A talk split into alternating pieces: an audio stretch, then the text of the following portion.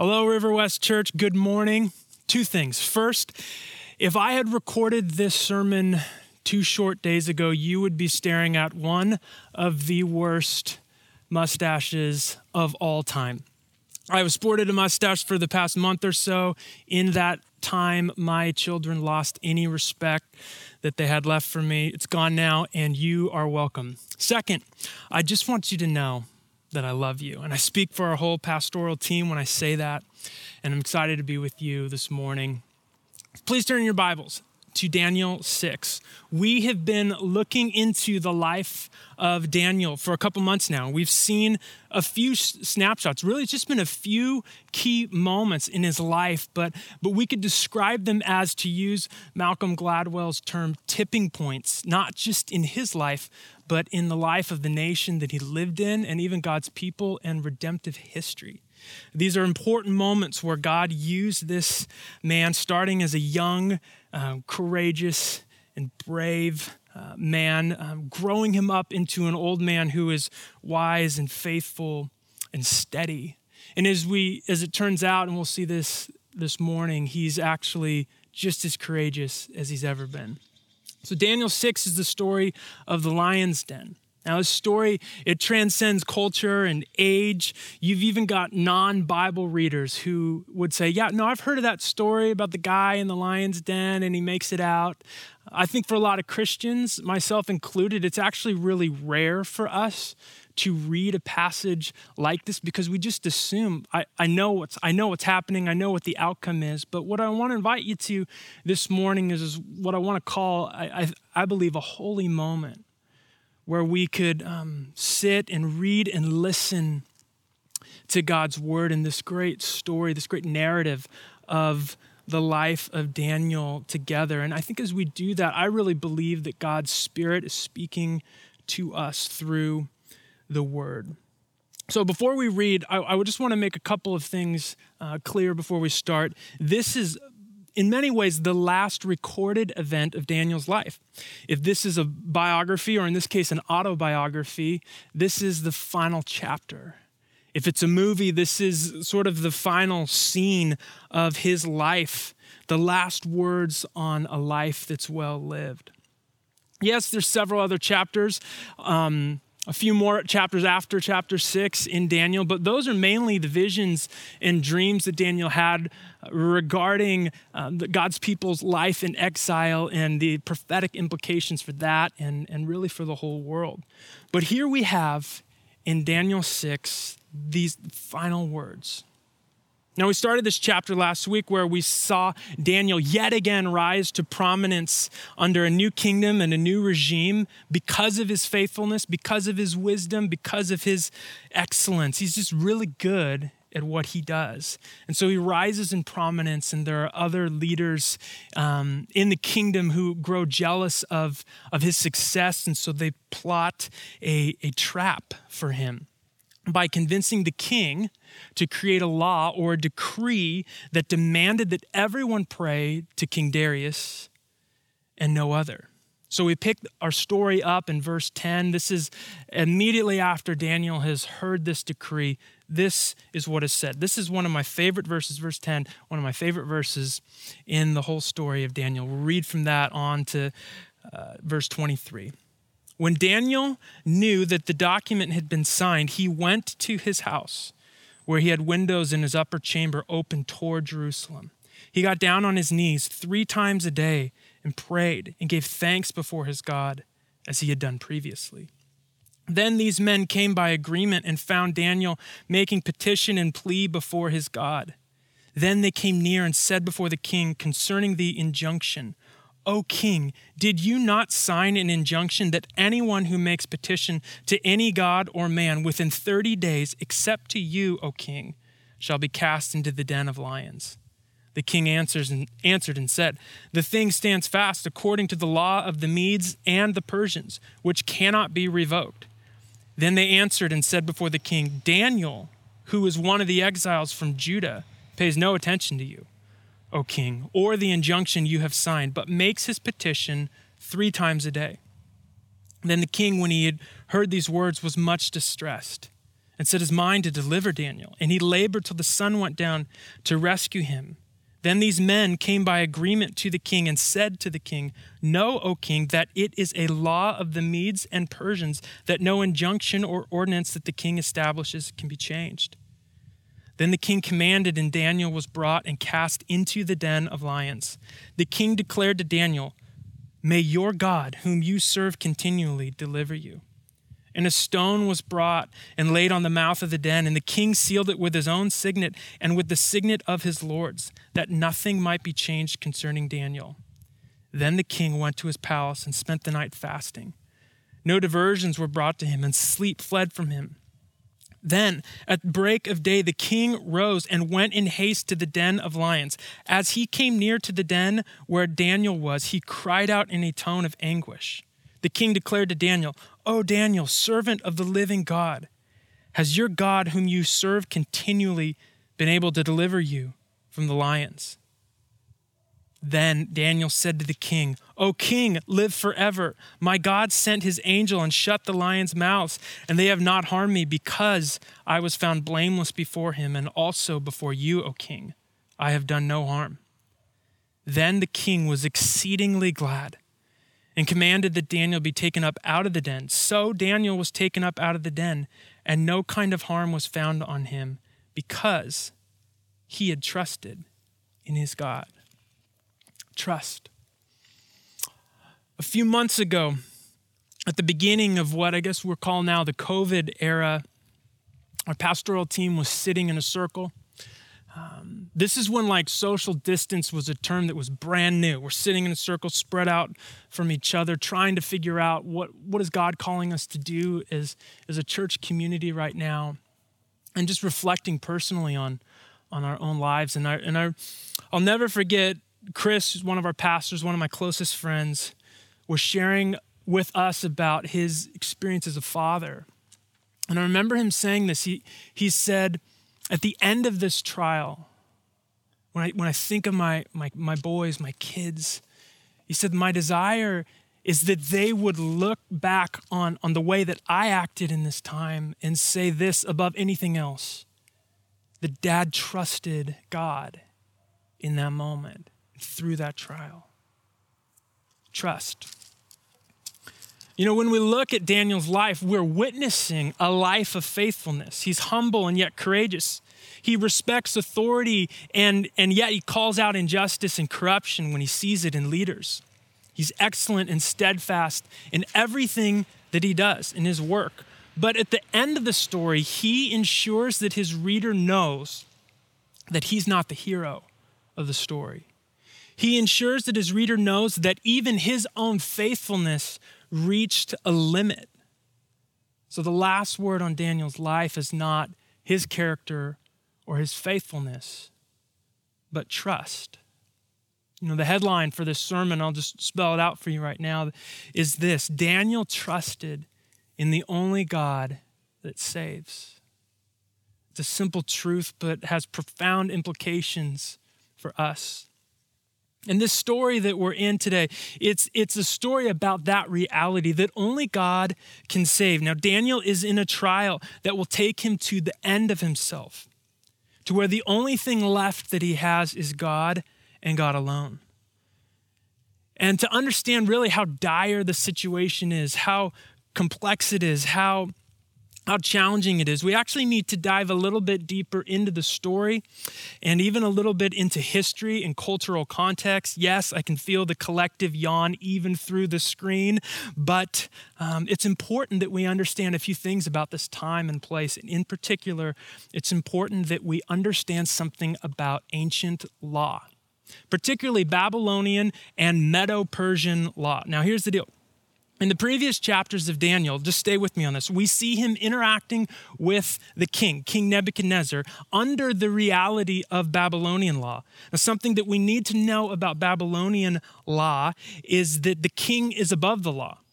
He can change laws.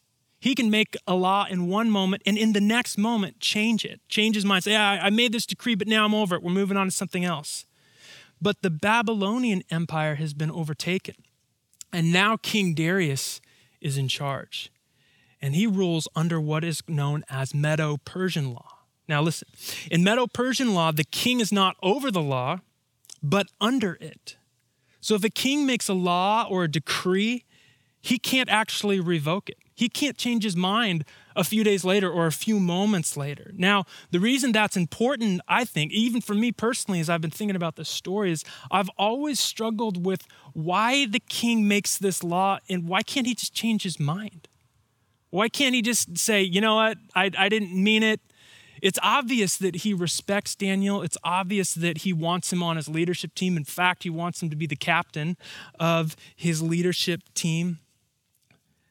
But he's unable to change this law that he has made. He's duped by these other religious leaders. And in verse 14 and 15, we dive back into the story and we, we, we get a sense of the anguish that he's feeling. We don't necessarily see the anguish that Daniel's feeling, more on that later, but we see the anguish that the king is experiencing. In verse 14, it says, The king, when he heard these words, was much distressed and set his mind to deliver Daniel. And he labored till the sun went down to rescue him.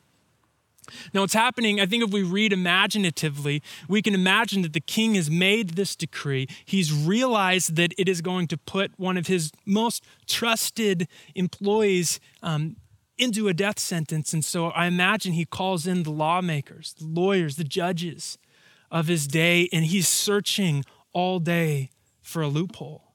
Is there a way that we can get out of this? Is there a way that this, this law could be revoked? And even as that's happening, we're told that these corrupt leaders who duped him in the first place come back in and, and they say essentially this they say, King, you know how this works.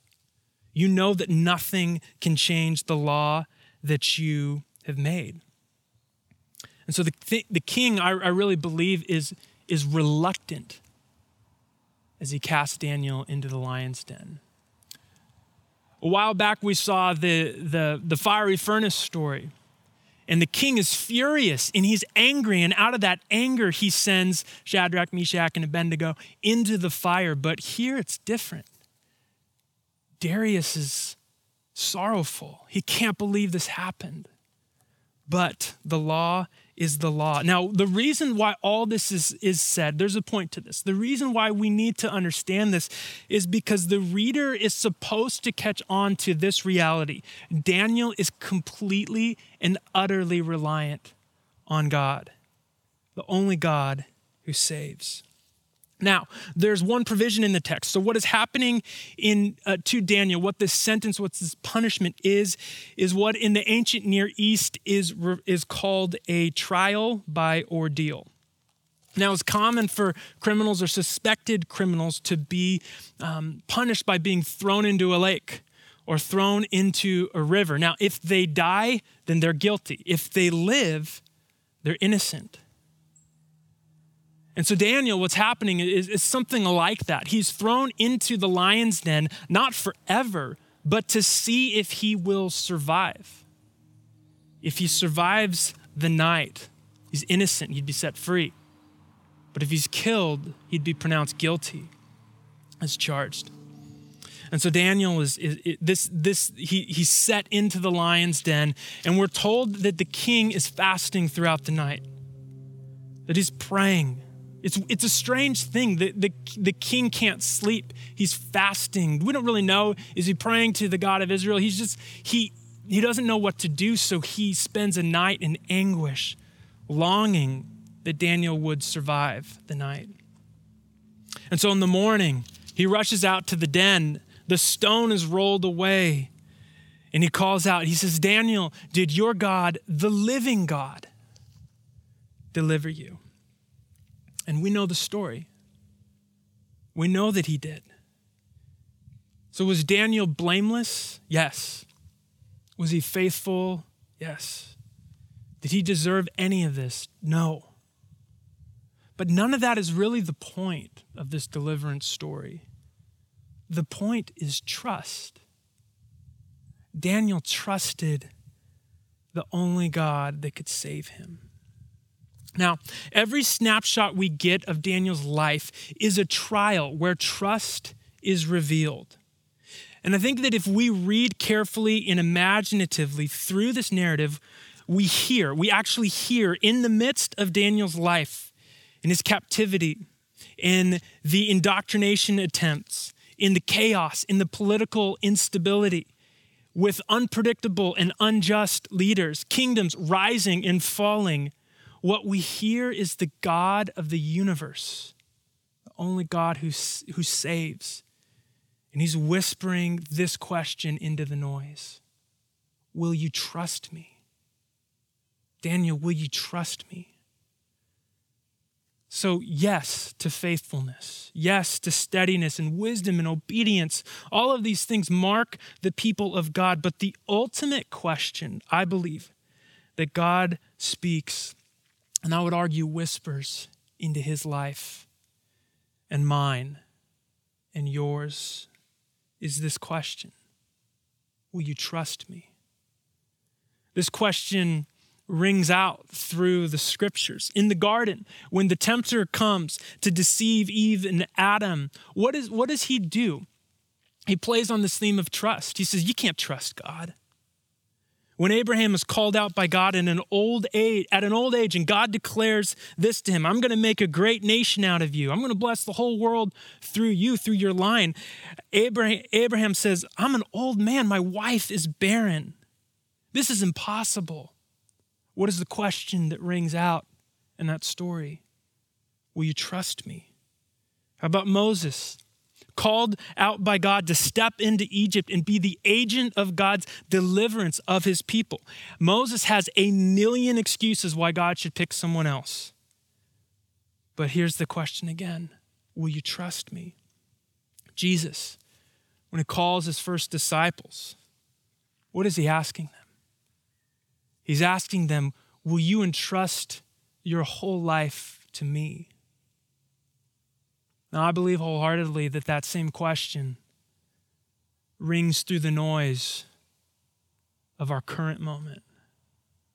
In this moment where it's, it, it seems at times that nobody can agree on anything, but I think everybody can agree that this moment doesn't make sense. The Spirit of God would say to his people, Will you trust me? But the city of Portland is in utter chaos. I get texts from my college friends saying, Are you safe? The Spirit of God would say, Will you trust me? Perhaps you're thinking, I'm afraid of the virus, either what it could do to me or somebody I love. The Spirit of God says to us today, Will you trust me? Many are fearing of, of their job. What about this business that I've built? What's going to happen to our economy? Spirit of God says, Will you trust me? My, my current fear is this it's a reality, actually. I suck at homeschooling, and that's what we're doing. Spirit of God would say, Will you trust me? I love these words from Timothy Keller. He says, Trust is accepting what God sends into your life, whether you understand it or not. You know, I really hope that each one of you are connected in community right now. Whether that is in a physical house church where you're gathered, perhaps you're connected to a few close friends that you see. Um, maybe that's just on the phone or Zoom, or FaceTime, whatever. I hope you're not walking through this moment alone. I'm in a Bible study with some of our young adult guys. We meet on Wednesday mornings. We are looking at the book of Hebrews together. Now, Hebrews is a letter or perhaps a sermon that's given to young believers that are struggling. Um, they're being persecuted in ways that we could not possibly imagine. And God is speaking truth into their life. God is encouraging them to remain steadfast. And so, uh, as, as this small community of, of, of, guys, we, we read this together and we, we think aloud about what God is saying and we want to learn and, and pray into what we're, what we're reading. And just a, a few weeks ago, one of my friends from, from the group, his name's Ben, uh, said this to us. He said, he said, just think about this, guys. God entrusted us to live and follow Jesus at this very moment in history. God actually entrusted us. We could have grown up in any era. We grew up in this one We're living now in this one. And God has entrusted us with this moment so that we could show the world what it looks like to trust Him. Here's the truth we don't know if life will go back to normal, we don't know what the tomorrow holds. But here's what we do know we will never get this moment back to entrust our lives to the only God who saves. What if at the end of the COVID era, that's what was spoken about you? This one trusted God. I, don't think it's morbid to, to, to think about this, but I'll, so I'll say it anyways. What if the eulogy read at the end of your life as people that love you gather? What if that eulogy was read and it said, the most important thing you need to know about him or her is that they trusted in the only God who saves?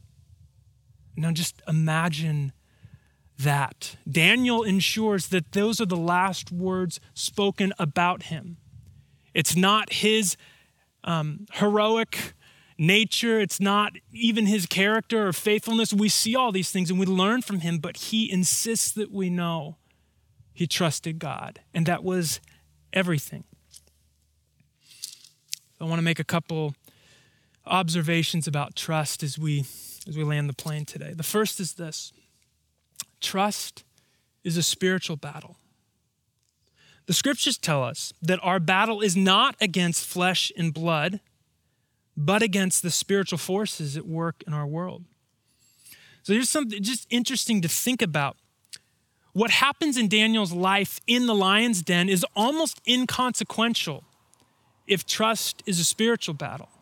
I would argue that the battle to trust God was actually won back in verse 10 when Daniel hears this decree that says you can't pray to anyone other than the king. And he, in an act of trust, goes about his regular practice of saying, No, I'm, I'm, I'm going to I'm going to keep trusting my God. Trust is a spiritual battle. In the first century, many Christians died martyr deaths by being thrown into the lion's den. And they weren't delivered physically, but spiritually they were. Trust is a spiritual battle. And the second thing I want to say about trust is that trust is learned. You know, I, I struggle with the end of chapter six. I even thought to Adam, like, I don't actually want to read the end of this story. And he's like, you got to do it. So, so I want to read to you the end of, of Daniel chapter 6. We stopped in verse 23, and I want to just read verses 24 through the end and, and make an observation about what, what we see. In verse 24, this is after Daniel has been delivered, it's been declared that he trusts in God. These words are said. And the king commanded, and those men who had maliciously accused Daniel were brought and cast into the den of lions, they, their children, and their wives. And before they reached the bottom of the den, the lions overpowered them and broke all their bones in pieces. Then King Darius wrote to all the peoples, nations, and languages that dwell in all the earth Peace be multiplied to you.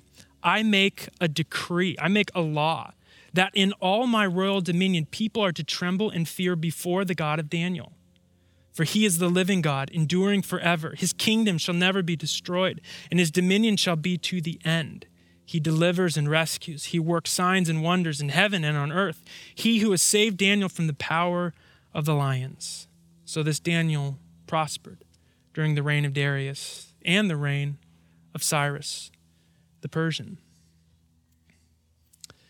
It's, at least for me, it's actually kind of tough to read Daniel is saved, but then these corrupt leaders, and not just them, but their families, are thrown into the lion's den. And then what we have is a king who makes it a law that everyone must trust Daniel's God. And it's confusing kind of ending. The scriptures don't really necessarily speak positively about what happens at the end. But here's something that I believe is true you can't legislate trust. You can't force someone into it. You have to learn it.